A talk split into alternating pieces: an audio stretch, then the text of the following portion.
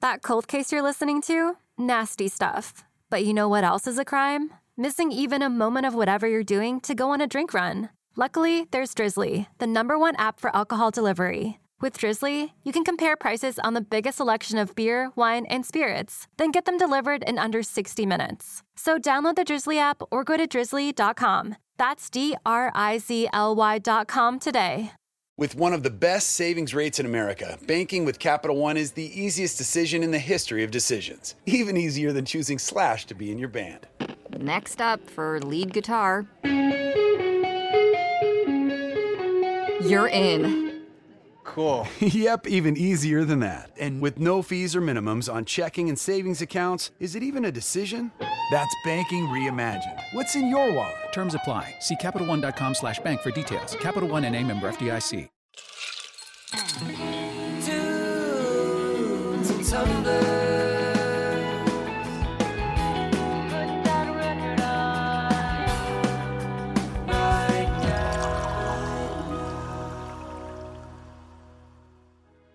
Hello, and welcome to Tunes and Tumblers Century Club by Atwood Magazine, your weekly shot of what's new in music.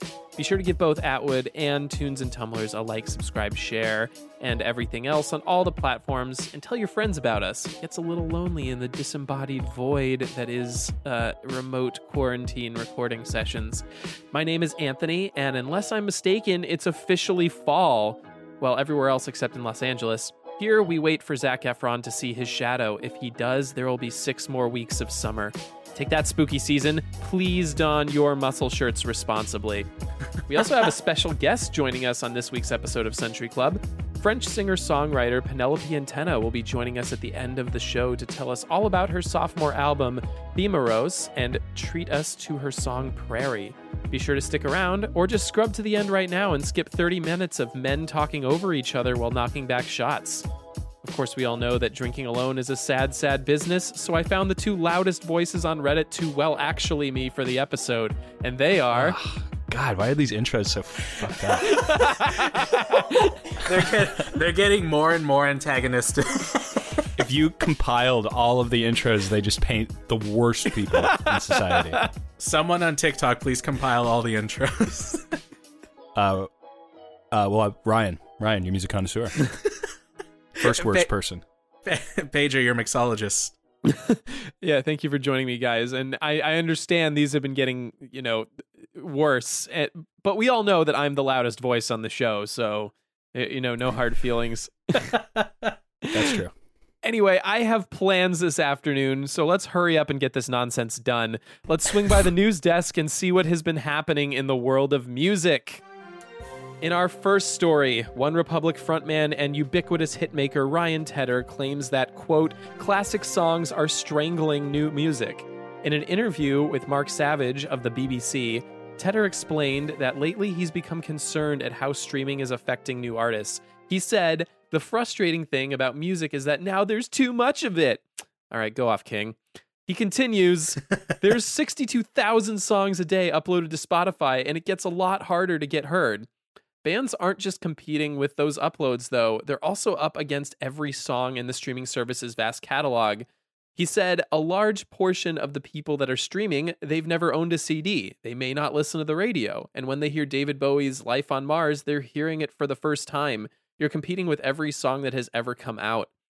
You know, he's not wrong. Um, entertainment analysts at MRC Data say that catalog albums, which are defined as anything older than 18 months, now account for 66% of all streams worldwide. Now, you know, if you ask me about this, it's kind of a dual edged sword.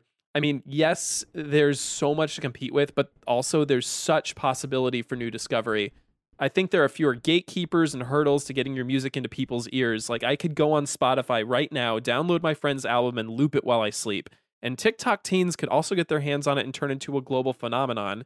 But yeah, you know, he's he's right. It's tough to break through. It always has been, even before streaming, right?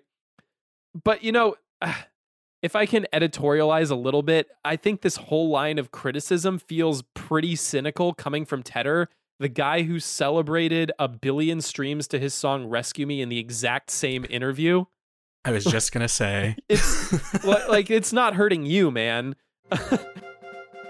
So, in uh, other uh, news about artists saying kind of some strange stuff, um, I think we've all probably heard Nicki Minaj didn't go to the Met Gala because of their vaccination policy, and she is not vaccinated and says that she uh, needs to do more research and that she heard that her cousin's friend became impotent and his tex- and his testicles got swollen because of the vaccine, according to her.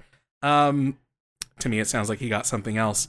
But anyway, that's that's the hill she's dying on. And uh, now Rose McGowan has come to like back her up and is trying to like tell everybody like I stand with Nicki. Um, we know how powerful the elite is, and just because, uh, what is it? Just because you don't like, she believes something you don't like. You guys need to question authority more and all this stuff. So anyway, Rose McGowan's in her corner for what's that for what that's worth. She questions authority, but not Larry Elder's authority since she came and spoke with him.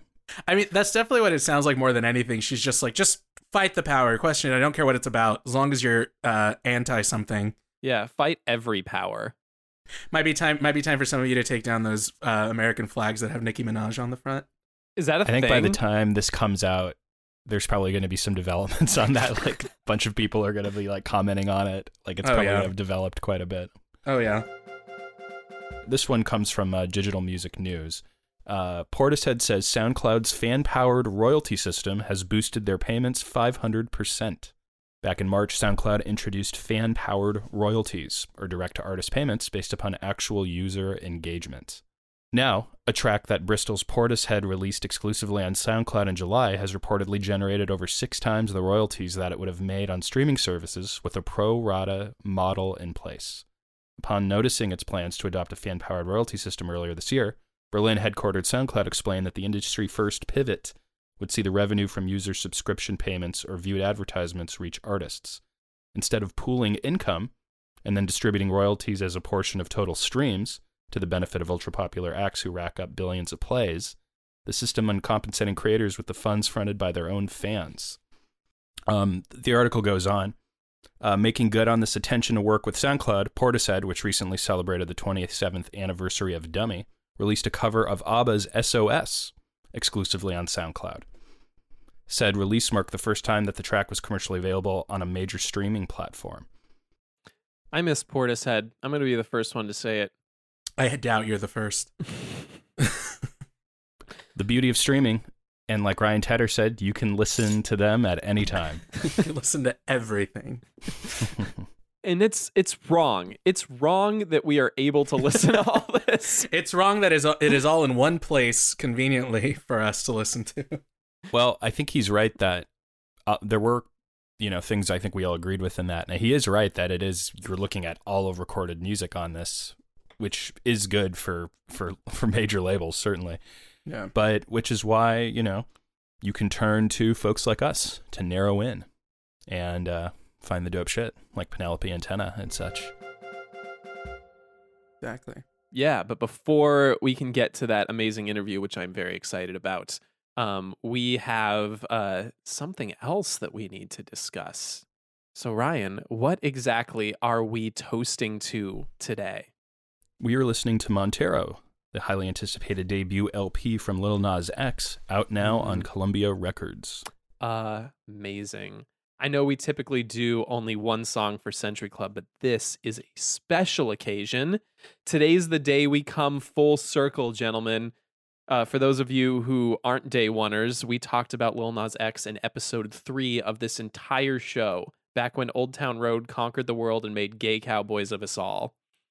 And while his EP 7 was fun in its own way, it felt still like he was trying to find his voice musically. And two years later, he's given birth to this album, and holy shit, is it a different beast altogether. You know, I, I, I think it's remarkable, not just in how deep, confessional, and sonically rich it is, but it also comes from the same guy who blew up on a novelty song. A really dope novelty song, but a novelty song all the same. Anyways, I'm getting ahead of myself here. Pedro, do you have a shot we can knock back while we dance our asses off? I've got a shot. So as you mentioned, uh, he birthed this album. That's sort of been like a big promo theme of his, where he's like pregnant, he's having a baby, and it is this album. Um, so I kind of wanted to play off of that. Um, plus, the album itself features like colors like very bright pinks, nice blues, sort of goes with like a baby theme. So I used that as inspiration to make this. It's an industry baby. ah, and uh, it's a nice like baby blue color on the shot, and then it's got this cherry sugar trail leading up to it that you have to eat as well, um, to sort of give it the, that pink color. And it's RumChata, amaretto, um, blue curacao, and uh, yeah, it's just cherry sugar on the uh, on the outside. So and get- this is an industry baby. so you got to lick it and then you got to drink it. Oh yeah, per use. And meanwhile, I have run out of Topo Chico, and I'm here sipping on Trader Joe's sparkling water. I'm just, I'm, I'm hitting rock bottom here, gentlemen. What is after this? what happens when I run out of the Trader Joe's? Shasta sparkling water. Hurry up, pandemic! This needs to end. You're Cheers, be- everyone. you're just gonna be blowing bubbles into tap water. Cheers. Cheers. Mm. All right. Well, I already kind of got a little bit into my own reactions to this album, but you know, obviously Montero is finally here and we need to ask the obvious question. Was the wait worth it? Did it live up to the hype? He's Pedro Pedro's trying to he's he's still trying to drink that shot. swallowing the yeah. Honestly, it um for me it, it was actually more than I expected. Um, it was way more varied, like just sonically. Like there was, it was there was a lot going on in it, but it, it but I enjoyed all of it, and like I wasn't expecting it to be so deep, and like there's so much insecurity and yet confidence at the same time coming out in this like it, it's it's very um it's very raw and i really like it and it's like the sounds are he, he plays so much with everything and the collaborations are amazing um i think my favorite two tracks are void and am i dreaming? I Mm. think those are my favorite two. But yeah it was like i i I think i was telling ryan after i had first listened to it like if if if it's your first time listening to it and you're not like super into a track you're listening to um just wait till the next one comes around because it's probably going to be different than what you just heard and you'll probably like it.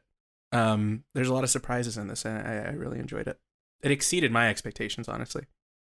Yeah, I um I was yeah, I thought that um the the tracks that were more confident um were kind of the the low points for me actually. I didn't think those were those felt not very specific to Lil Nas X. I thought the album really shined when uh during some of the more introspective darker songs like Life After Salem and that sort of felt like a fuller realization of what he's done or what I've heard his sound to be, which is kind of blending acoustic organic sounds with uh, more pop production Mhm. and um and Tales of Dominica. Yeah, that was a great Those one. to me Oh, are kind song. of like where it like I would have loved a whole album of that, but like the song with Jack Harlow just felt like it it would go very well with any other rap like top 40 rap song. Um so I liked certain parts of it. Um I don't know where my expectations were. I think obviously the creative direction for this is like the best ever. He's obviously a genius like in marketing and has an amazing team and has a vision. I just don't know that it was fully realized in all the different parts.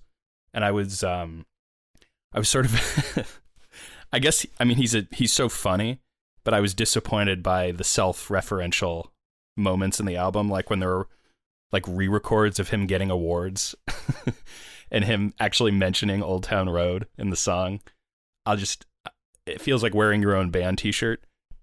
Um or like or like Chingy and Holiday Inn saying like I did right there. like reminding people, "Oh yeah, do you remember that? Remember that?" Um Yeah. so, but I, but that, but it's funny, and I don't think he like that's that's part of his part of his charm. I feel like so. Speaking of wearing your own band tee, uh, I was at the gym one time and the lead singer of the band Smallpools was there and he was wearing a Smallpools t shirt. And I'm just like, you know what? You got to believe in your own stuff, first of all. that you know what's funny is there there's definitely and this is no shade there's something about that guy that i would think he would do that like it, he just he seems like he's really into like his band which is good if you don't like I- what you're if you don't like what you're doing why the fuck put it out I feel like that's a very metal band thing to do. Like I remember Iron Maiden doing that a lot. Like multiple members would have Iron Maiden t-shirts on while playing live, which is fu- it's hilarious. You got to prove that the merch is worth it. Mm-hmm. Be your own model. Smallpools, the new Iron Maiden. You heard it here. Don't quote us. I'd love someone have to to have to try and like be forced by their editor to write that. write that and just like see what they could do. Seems like a fun challenge actually. Maybe More to- Anthony can do it. yeah, Anthony should do it. Oof. Maybe. Just get some hate clicks on Medium, make a few ducats. Look, uh, one thing I like about working for Atwood is that when Mitch sends me a record and is like, "Hey, this band wants you to interview them," I could just straight up be like, "Look, dude, I'm really sorry. I don't like this album. I'd rather not touch it. I only want to write positive things." I'm not telling which band or artist that is. Mostly, the things that come across my desk are very good, and I just don't have time to write about all of them. Please don't stop sending stuff. Yes. I'm sorry. We do like your music. We love your music. But more to the point on Montero, I completely get what you're saying there, Ryan.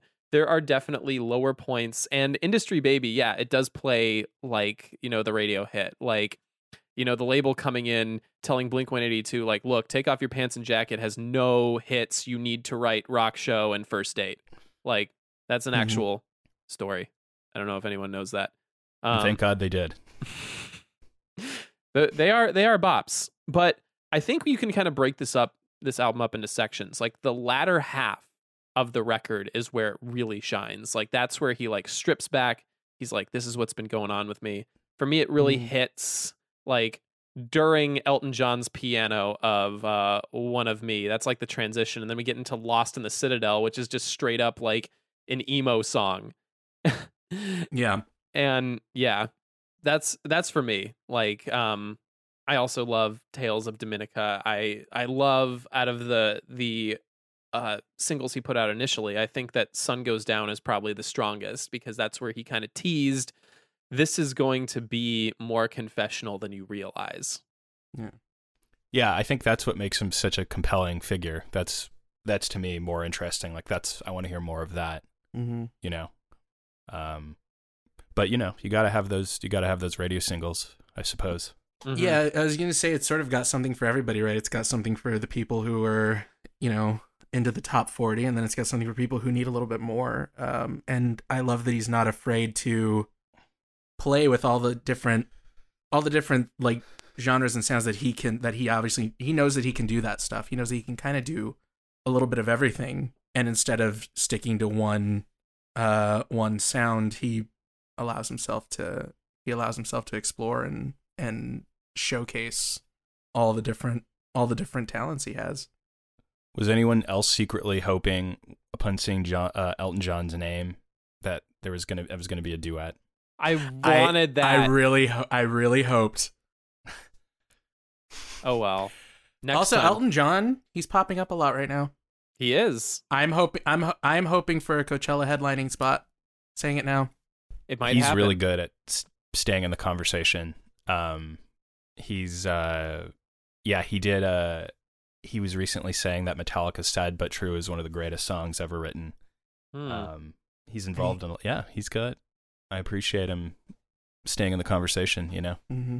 yeah There's that there's that remix of that of him and Dua Lipa now, uh, Cold Heart, and then I think him and Charlie Puth have something coming out soon. Might be on Charlie Puth's next album. I don't know. He's working with a lot of people right now. him and travis barker the two names in everyone's song Next, it's going to be the Elton John featuring Travis Barker song. Like, it's going to happen. Honestly, The Venn diagram intersects somewhere. I mean, look, he he's always been open to collaboration, and I think Mhm. much more in a in a really interesting way. Like the I remember him doing a duet uh, with Eminem at the Grammys. Oh, Oh, yeah. For, uh, that's Stand. right. That's where he, sang, he was he trying to say. the, the Dido, the Dido Yeah. part. Yeah, that was like the whole thing about uh, when everyone was first coming after Eminem for being homophobic, and I, you know, don't quote me on this, but that's also like where uh, uh, Elton John was like, "Look, this is an opportunity for people to learn." Maybe is that what happened? I was too I don't I don't know I about forget. that one. It was so long ago. that sounds like a sounds like a messy one. Yeah, yeah. it- But I, but I do remember it was of- in the midst of a lot of like that specific kind of controversy. Yeah, I, I think it also had something to do with DaBaby at uh and and when he came out as homophobic. um, because Came out as I love that. homophobic. Well, no, because out- like I was on came out as Twitter. The thing about Twitter arguments is that they're so convoluted that like you kind of get your details mixed up. But I remember Elton John Oh, yeah. said something about like uh maybe the baby like has a chance to retract or whatever and then like you know some fucking edge lord posted a picture of like him with Eminem at that show and was like this you like like wow dude what point did you make Hel- healthy dis- healthy discourse there. yeah, right. I'm gonna clap back at Elton John real quick. This is my this is my chance. There was something I wanted to say about Montero, but we kind of got off track a little bit. See, Elton John just stealing the spotlight, pulling focus. Love it. but yeah, Ryan and Pedro, what you were saying about um him, you know, just uh trying new things and and blending different styles. One thing that I noticed, I I liked the rock tracks that he had on 7, but they didn't feel complete. They felt like he was kind of testing the waters a little bit. I really love what he does on Life After Salem and and Lost in the Citadel. Like those feel like he has found his footing. It integrates so well. And even though he's kind of switching genres midstream, it doesn't feel like it's out of place. And I think hopefully we can expect more of that. I mean, he's got a lot of Latin influence, some samba, like in earlier, happier tracks. Um, yeah, I, I, I really dig that. I I think that that's probably a symptom of what we've been talking about before about Zoomers growing up with streaming, and it's just like I can listen to whatever I want ever. Mm-hmm. Yeah, he's got a big bag full of tricks, and he knows how to use them all really well. Mm-hmm. We've also probably got to throw a bone to the producers. Ryan, did you at all? Yeah. what- yeah. Did you at all look up like who was involved here? Uh, I know Kanye produced a track on this. Um, not a whole lot, actually. I'm sure it'd be. I'm sure it's a murderer's row of collaborators. Mhm. Um, but uh, I don't. I don't know the most off the top of my head. Yeah. Well, I, I'm actually glad you brought up Kanye because something was on the top of my head a little bit earlier about how this is coming at the tail end of like big names in rap releasing like long awaited albums. We had Kanye West with Donda and we had Drake with um, uh, Certified Lover Boy. And, you know, I'm not here to throw shade at like people who've been in the game for a long time, like big names like this, but the reception And yet, the reception has been lukewarm. And then you look at what's happening with Montero, and critics are just tripping over themselves about this. Um, I, I guess I'm wondering, like, is this? Do you feel like this is a symptom of of tastes shifting, or do you think like this has more to do with uh, an artist having like a more realized vision? I'll be honest, I haven't listened to either of the other two albums, but I mean, even sort of the lack of interest is something, right? Because it's kind of like it, you, you kind of know what you're gonna get. Um, and maybe it's just lucky for Lil Nas X that this is his like debut album. Like Mhm. no one really knew what to expect. Um, so maybe in comparison, it just seems a little more, uh, a little bit bigger of a of an event because it is his first massive piece of work. and it could be a situation where uh you have expectation versus what we got like who would have guessed the old town road guy had this in him? And Right. meanwhile one critic like i've listened to both donda and certified lover boy and you know i have opinions on both but like a, a valid criticism of certified lover boy is it's it's drake's bag of tricks. Like this is what he knows how to do. Everyone wanted him to grow up with his subject matter a little bit. He did not. The album's very long. There's just like you know a lot of things that you can point fingers at like yeah i, I get i get drake but did we need Mhm. this from drake Right. Well, especially like when, like you were saying, these are long-awaited albums, right? When it when when there's that kind of time span between things, you you're sort of hoping that it's because it's gonna be, it's gonna break the mold a little bit of that artist.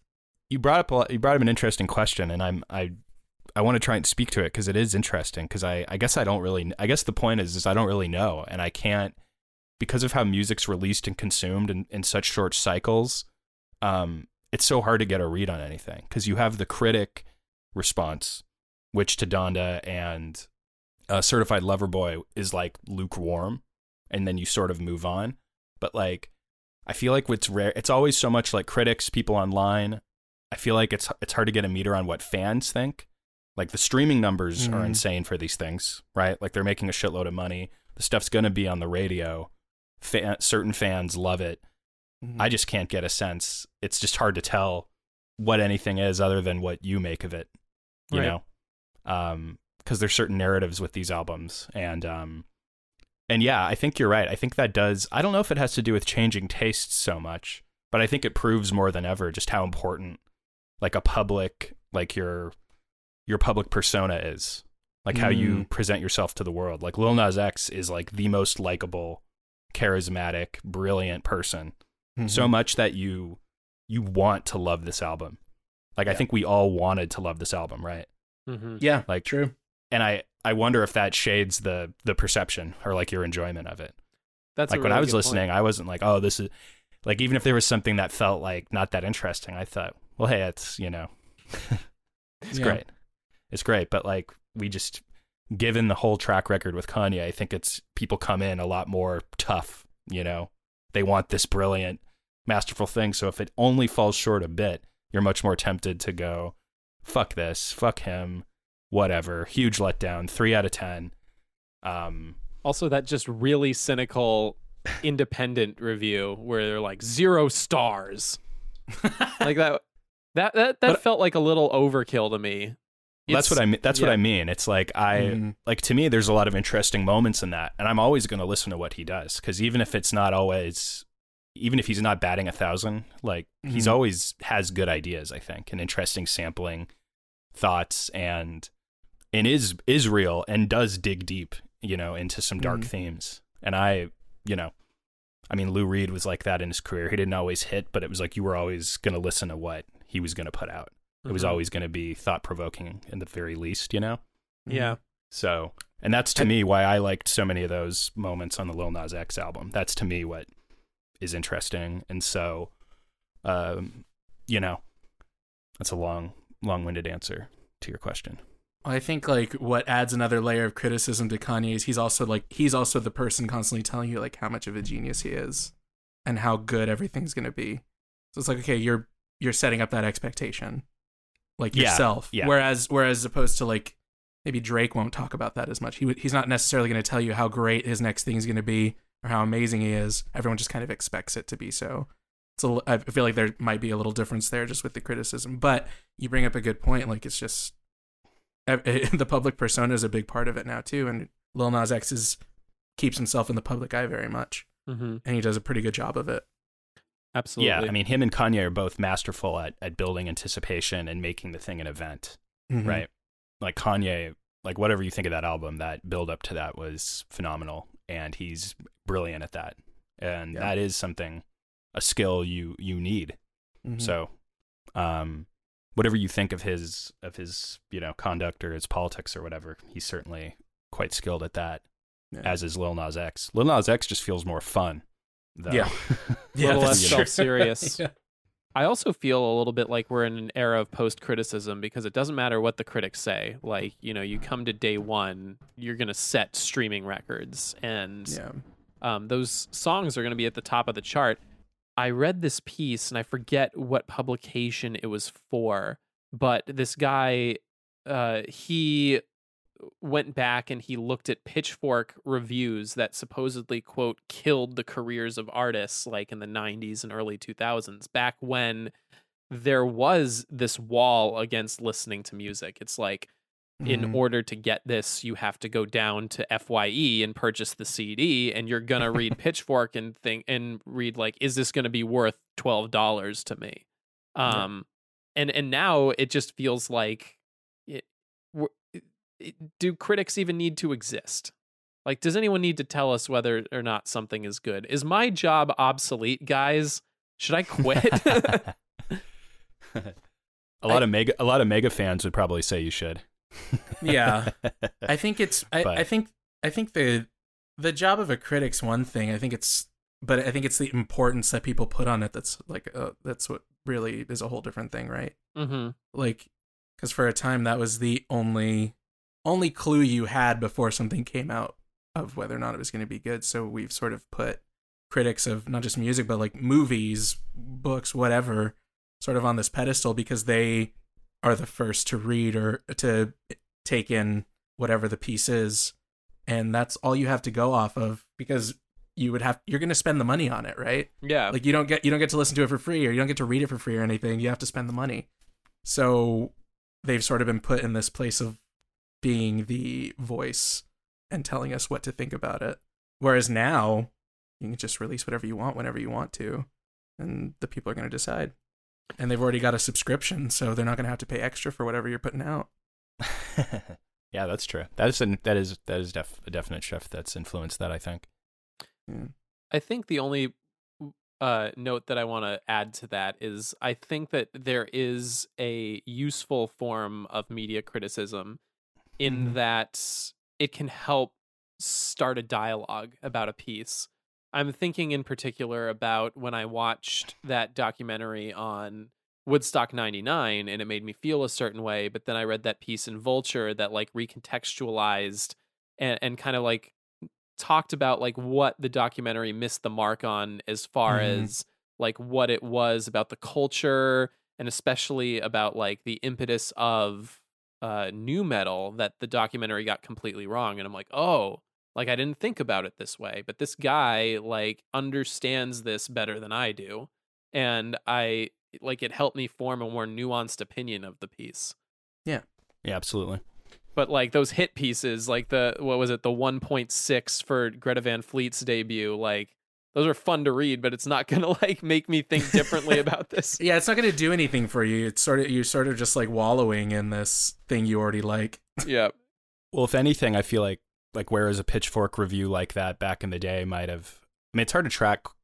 Obviously, Pitchfork had a lot more purchase at one time, I think, um, or had a lot more influence in a certain way. But I think you're right. Now, if like if something gets a one point, if everything gets like a one point one, I am more likely to listen to it actually. right Mm, yeah. Yeah. what are they Um, talking about? because, because like you said the investment to listen is like pretty pretty nil at this point. I mean you're Yeah. if you have a free spotify subscription you can you can listen to that. And um like there's not a huge risk to clicking play. Maybe and then you can sort of decide f- for yourself from there. Um i don't know. So it's it's interesting that shift. Seems like a much larger dialogue to be had yeah the only real investment you have is time do i have time to listen to all 140 or like no all 100 minutes of uh of donda right now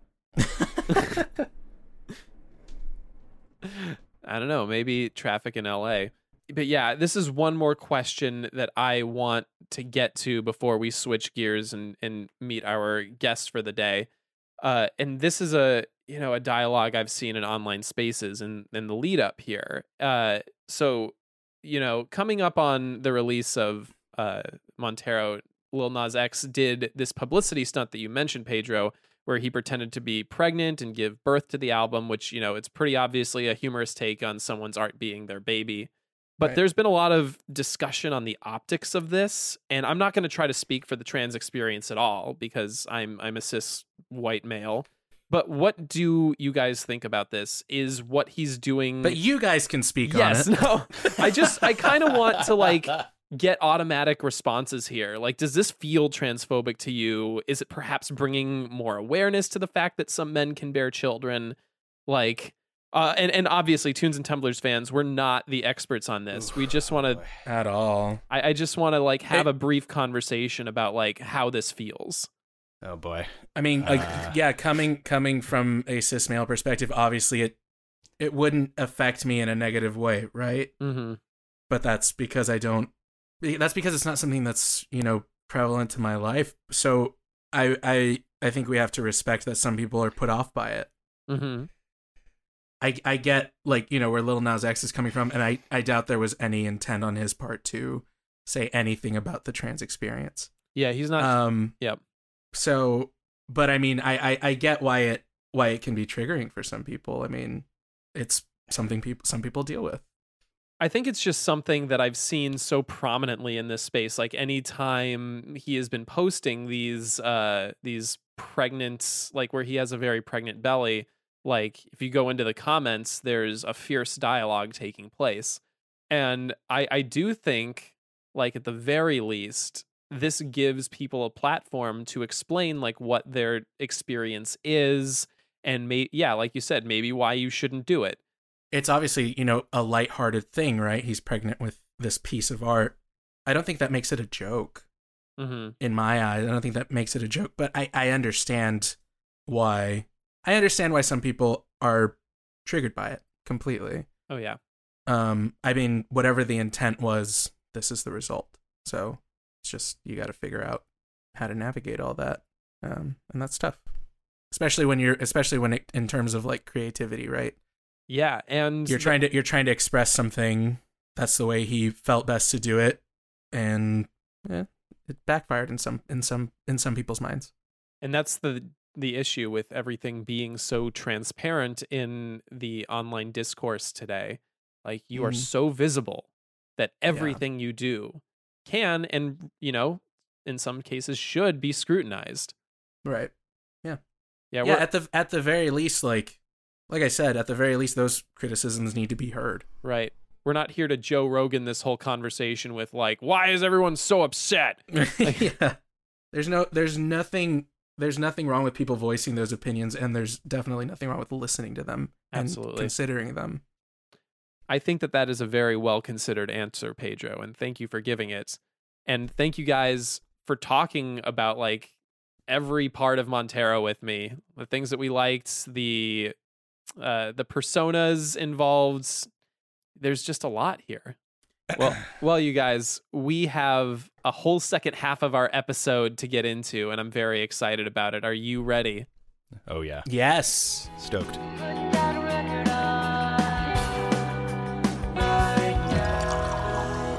So it would not be Century Club without a stellar musical guest, and honestly, I think the one joining us today can give Daddy Nas a run for his money.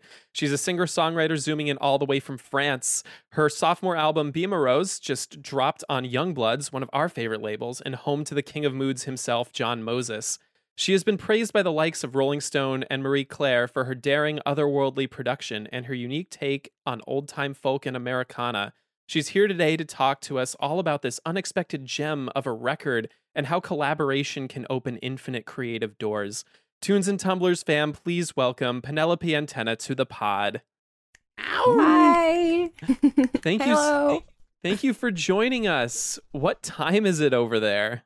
It's 9 p.m. Sunday night. And we just woke up. Yeah. it's a beautiful night tonight, so perfect timing. I have um I have a view on the the ocean right now. I'm looking out uh, Oh my god. the ocean, and so yeah, I have a, a most delicious drink, and I'm- I'm ready. and we're gonna get Mm. all into that in a second. Um, and in fact, uh, well, before we we talk about um, the drink that Pedro has prepared for your album, I just want to uh, ask about the the pronunciation of this title. It's B E A M O R O S E. So I'm I'm I'm saying Beamerose, but is that correct? What's the story behind that? Well, because it's a made up word, I don't think there's a proper way to say it. I would usually pronounce it B A Moros because there's an A in the middle, but it could totally be a silent A too. It's really beam and Moros smashed into one word. And how it came up is um, there's a there's a word in French that's kind of like uh, a sound like wham, you know, you'd say in English. It's beam. And I was playing one of the songs I had just written from the album to my best friend, and she was like, Wham, Moros, here we go again. Another sad song, another Moros song from Dead Winter, playing her super sad song that I had written. And it kind of stuck with me. I liked it, Be Moros, and I wrote it down on my phone. And then cut to like nine months later, I was like, I actually have a title for it. and, then, and then I had to like uh, sell it to the record label to Youngbloods, being like, no, but I swear, like it's it's a great word. trying to explain. This And will so- work, guys. I promise. Yeah, but so because like beam means uh stream, streaming something like an antenna, and my name is Antena. It kind of made like we found a new meaning for it, which was great. Wow. So it stuck. Yeah, B A man. Moros, B Moros. Anthony Whichever. also pointed out that it also functions as a command in English, like be morose. Yep. Yeah. Or like, okay, so like you know how you say uh atonal, something's atonal, m- Mm-hmm. meaning it, it is not tonal. I liked be amorose, like don't be morose. Oh, okay. Um, yeah. I like No I one like saw that. that. I just spilled my drink all over myself. I don't think we need to talk about the album at all. We just talk about the title this whole time. Mm. But it wouldn't be tunes and tumblers if we didn't have a nice, delicious, amazing drink to pair with this. And Pedro has just the thing. What is it? So I decided to focus on the song Prairie for the inspiration of the drink, and I just really like that song a lot. Um, and it's also, I think, the song that we'll be playing at the end of this. Um, and you said you like gin, so that was sort of I do. that was where I Mhm. started with everything. I just wanted something.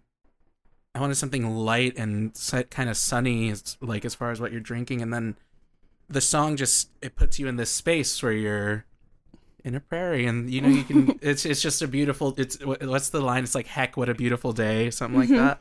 Yeah. Yeah. Um, and so I just I wanted something to kind of go with that and sort of represent that in a drink. And so uh, this drink is called a Prairie Blossom, and it's gin, Grand Marnier, uh, bitters, elderflower tonic uh, with some orange peel to garnish it. It's just very like aromatic. Um, a lot of botanicals coming at you, so it's just kind of it's very fresh and light, but also you know strong and uh, just delicious. So, and you were able to actually make it on your end, Yeah. which I'm very Mhm. excited about. Of course, I had to. Um, so and it's a node. It's a node to my origin too, right? Because Grand Marnier is French, so it was nice. Exactly. I Oh. like the.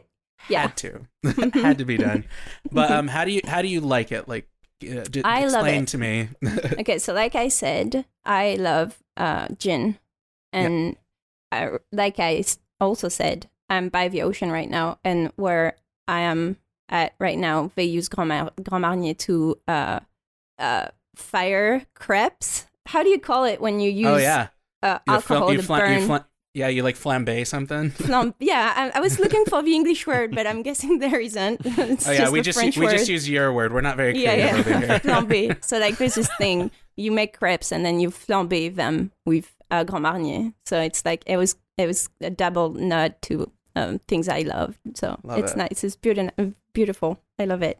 Great i'm so glad to hear that so yeah this is uh this is a prairie blossom in honor of penelope Antena Cheers to that. I mean, uh, I've already mentioned that I am drinking Trader Joe's sparkling water because I am out of Topo Chico. It's a very sad day. We're still in quarantine. I don't get to try the drinks. But anyway, cheers to you all.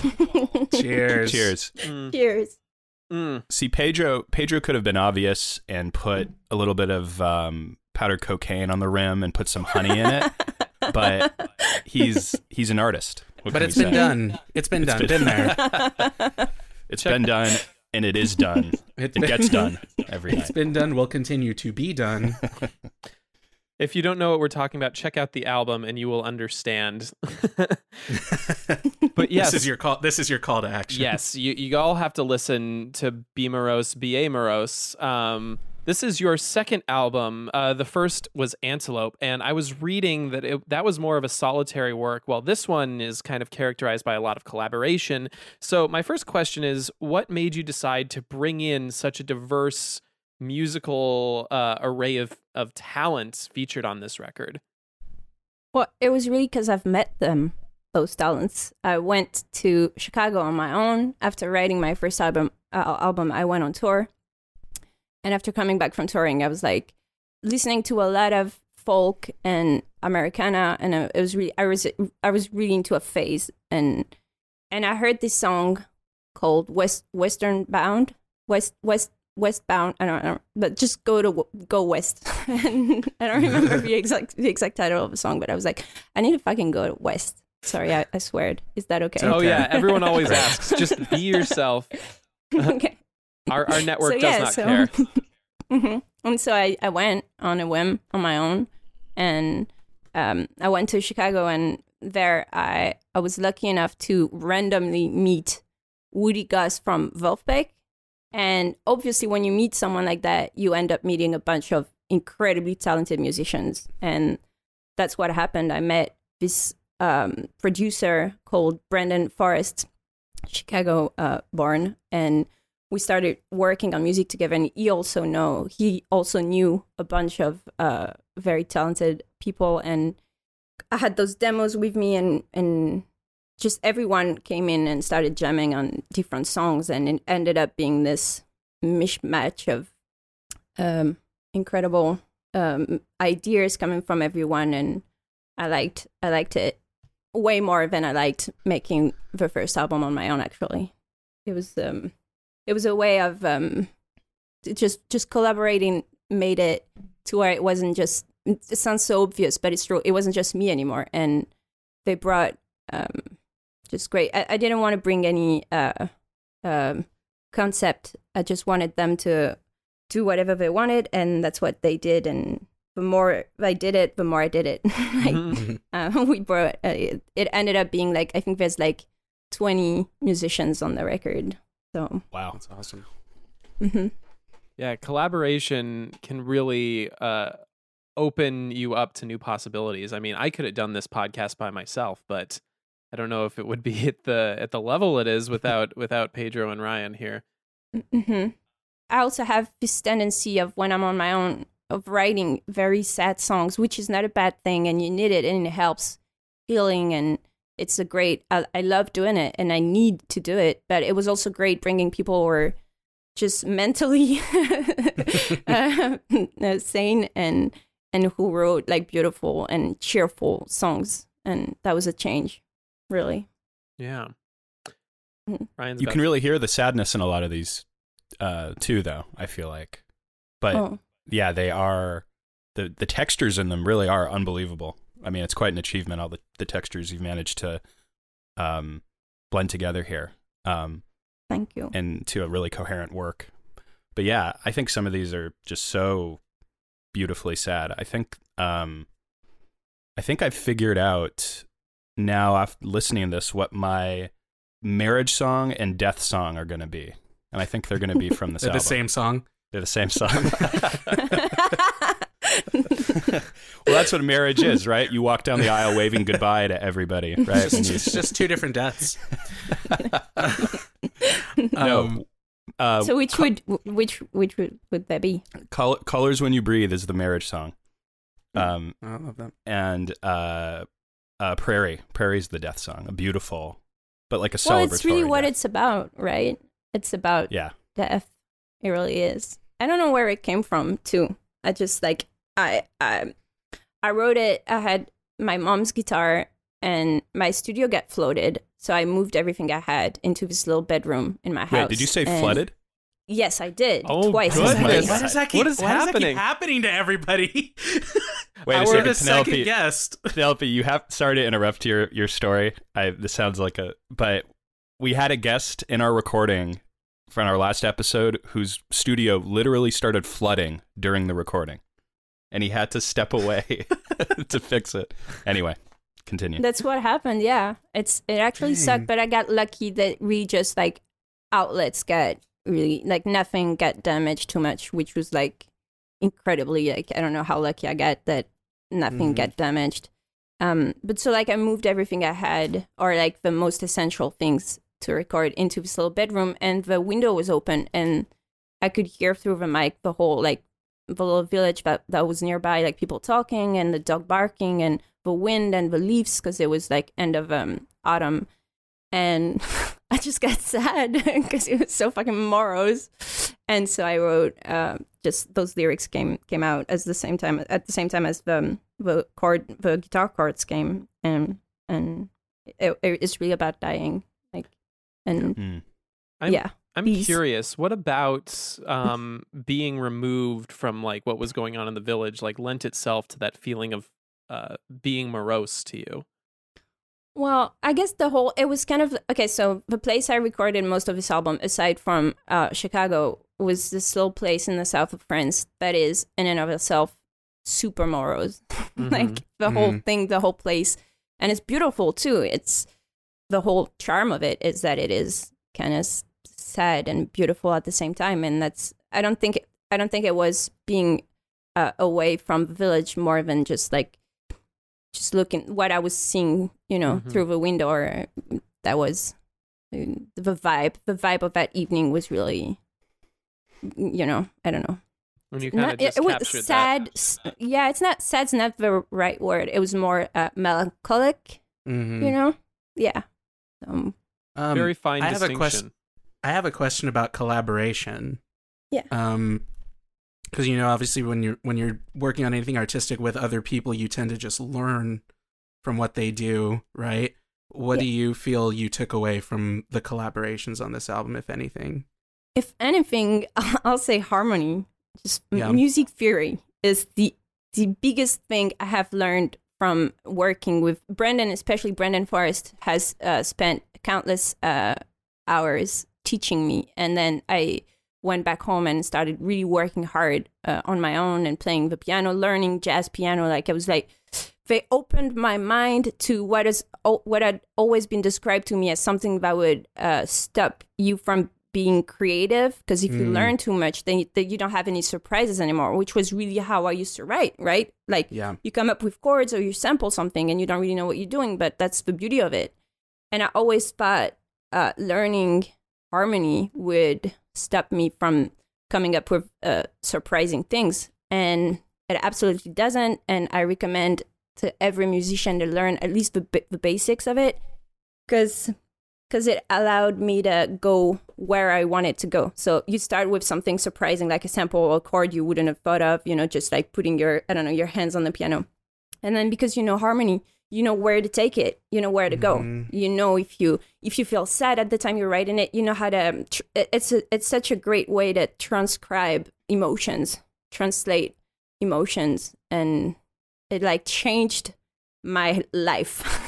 Not just the way I'm, I write music, but also the way I listen to it. And people like obviously you had you had to come up at some point, but people like James Blake. Mhm. um, he's someone who's so uh, versed in music harmony, and it really shows. And that's what that's how he surprises us with drops and stuff that you wouldn't expect, and that's how you get like goosebumps. Uh, Mhm. Provided that you like him, obviously. but uh, We're all fans here. um, We okay, cool, cool, cool. Same. So I think I've realized after learning so much that that's how he does it. He knows where what he wants to say and where and how to make you feel the same way he does. You know. Hmm So that's the biggest the biggest uh, thing I took from collaborating with all those guys in Chicago. Makes a lot of sense. Solid foundation's only going to make your like what raw talent you have even better. hmm totally. And and and it's not to say that like people like countless. I don't I don't even have names, but like people who don't know harmony don't make or are not are not able to trans translate uh, emotions. Of course they are, and of course there's Mhm. tons of songs that only have like two chords that are amazing. Like again, I don't have an example in mind, but there's so many. um, Yeah. And but it, it's it, it definitely definitely helped me, um, being able to mm, say more. You know. Mm-hmm. I really like that perspective a lot. Um, I was just thinking about this the other day about how uh, having someone else around to teach you something new can help you understand your own emotions better and be able to communicate them better. Um, like that's just so powerful, right? Yeah. And also to have someone because you can only write from what you know, right? Mhm. Sometimes sometimes I'll write from another song that I really liked or I'll write from a movie I've seen, but most of the time I'll write about what I've experienced in my life. And it was really cool being able to share life experiences with someone else and be like I've never lived that, you know, I've never lived through for example, I've never lost someone that's very dear to me, you know Mhm. and something Brendan has experienced, and he actually, uh, this some like he actually lost someone while we were together, and it's like something like that that I would have never thought of writing about or felt the need to suddenly became something that I was uh drawn to, you know, felt compelled to sing about or write about or just one of the many examples of uh, life experiences that you're able to share with people that make you uh, a better writer. You know, if you can only write about what you lived and you're a musician and most of your life has been writing music, you're not gonna probably have much to write about, you know. and it's great to be able to share with um, friends and people and life experiences and write songs together too like something i had never done write lyrics with someone you know? So what do you want to mm-hmm. sing about? Where where do you think this should go? What rhymes with that word? Like things i used to always do on my own. Suddenly i was doing with other people and it was it was great. I loved it because sometimes you get stuck and then you you you you give up on songs i think when you're alone super easily. And it was mm. nice to be with people who are like no this is worth something we'll we'll figure it out. We'll we'll we'll finish it because it's great you know colors when you breathe is a good example of a song that i was like ah I, I don't know and then people came in and it became something an actual song you know Mm-hmm. That's great. This is so interesting because it does feel in a lot of ways that we are uh, reaching a point in pop music where the collaboration is king. Like everyone is on everyone else's track, everyone is trading ideas. It it seems like there's more of a coming together now. Is that something that you think is uh, prominent that you've experienced? Are we all moving in that direction? Well, I think if you think of pop music and what's really like the biggest names out there right now, take Kanye for example. Like most of the collaborations on his album are just there so he'd have names to drop, you know. That's a good point. And I think, yeah, I think where I'm, uh, it's not like I have Rosalia on my album or you know. Oh my Yeah. god, that would be that'd be an incredible collab. Thank you. But um, you know what I mean. So like we, I collaborated just for the sake of being able to share. it. Not to say that every famous uh, musician out there does it for uh, you know commercial reasons, but most of the time it kind of is. You know, like I do Yeah. not know if eh, maybe I'm wrong, but I don't, I'm not sure. Aaron Dessner was like, I really want to work with Taylor Swift. She's my favorite artist. I love what she does. I'm pretty sure of it was like some kind of uh, agenda, you know. And I think that's what's cool about not being famous. It's you get to choose who you collaborate with, and there's no there's no other reason than just share art and make beautiful things together. That's an amazing There's- point. I'm reminded of when we were speaking to Nombe, and he mentioned that uh, like uh, a collaboration just means that um, your your agent has brought you someone that you've never heard of that you want to Yeah. that they want you to to record with. Yeah, yeah. and luckily, I've never been in that position. so we'll maybe it'll happen, you know, and we'll see what I do. But for now, everyone I've collaborated with ever was uh, people I wanted to, and I knew, and m- was, for example, uh, you might not know him, but I wrote a song uh, earlier this month with some with a folk artist named Dan Reeder. He's this he's this old. He's not not too old. he's just he's this gentleman. Uh, he's signed on Oh Boy, the John John Prine's record label. Is Ah. in that vein. They've worked together a bunch, and and we've collaborated on a track, and we're we're probably not. And I'm, I'm not even sure that we're gonna release it on either young bloods or Oh Boy. We might just do it on our own, and it was it, it is because it was just for the sake of writing a beautiful song together because I admire him so much, and there was there's nothing to gain. Like it was just pure joy and pure um uh I like you. Yeah. Um, I like your career. You're amazing. You, you want to do something with me? Yes. And so, Collaborate with Yeah. intention. That is a good takeaway here. mhm, Mhm. mhm, Genuine definitely. interest in collaborating. Yes. Well, we're we're kind of coming up on the end of the interview here, but I want to ask one more question because I was thinking about this. Um, I was reading about uh, your family, and you and your mother both adopted the name Antena in your stage name. I know that she was uh, the founding member of the uh, the electro samba trio Antena. But I want to know what is the significance of that legacy to you? What made you decide to become an antenna as well? Well, the um, straight up answer, the shortest answer would be my mom is the coolest, dopest, most amazing, intelligent artist I have ever had the chance, the privilege to meet. She is incredible. And her legacy, her career, what she's capable of doing with the music business and the art and mix the two to where she was able to only do that as a main gig was like she's such an inspiration. I would have never thought of being called anything else. I'm so proud to be an antenna. I love her. mm, Is the shortest answer. That's It's awesome. so- That's the That's best beautiful. answer. you should totally, everyone listening, go check out Camino del Sol Antena from the band Antena. It is, it's, it's really, it's cult. It's amazing. It's, it's the greatest record ever. I had a uh, plug. And now it's I, on the playlist. I discovered that. I discovered that Oh, cool. in, in college, I think, at a Santa Barbara record store. And Spiral Staircase became my my jam, my coastal jam for a while. cool. and I think cool, that's what John and I actually first like bonded over. cool. I think That's it so was cool. antenna and broadcast we were talking about.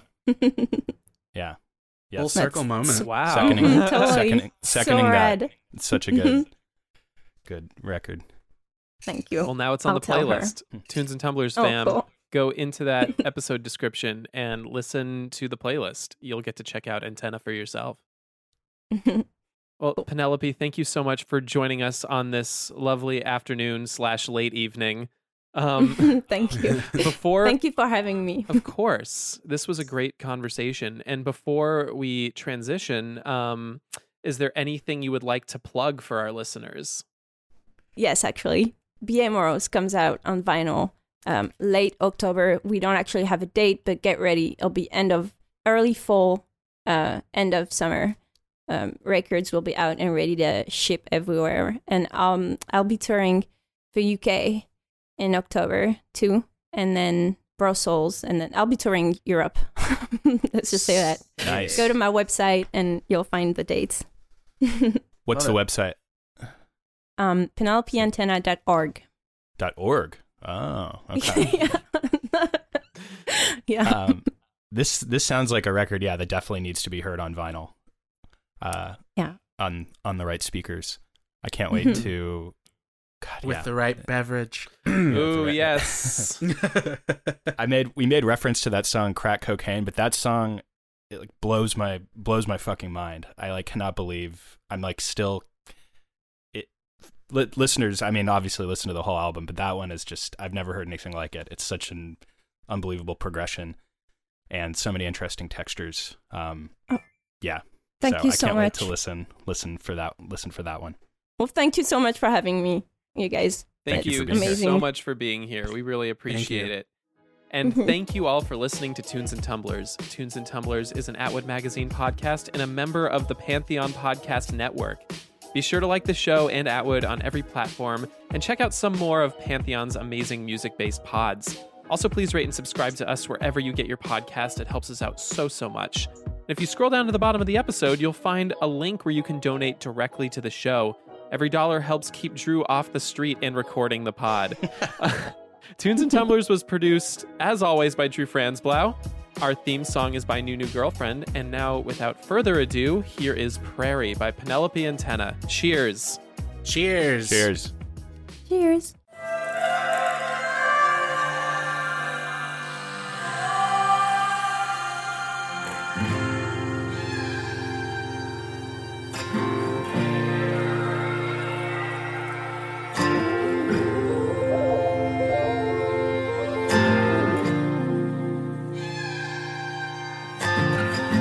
Blossom is blown away. Will you tell the world about me? We keep it on the fairway.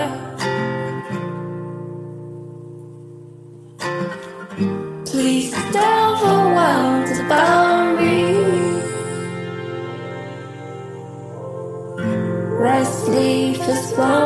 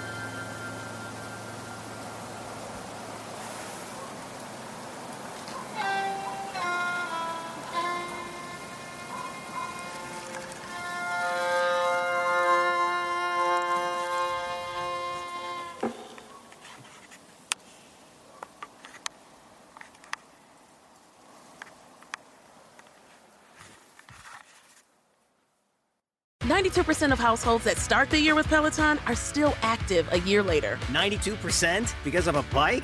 Not just bikes. We also make treadmills and rowers. Oh, let me guess, for elite athletes only right? Nope.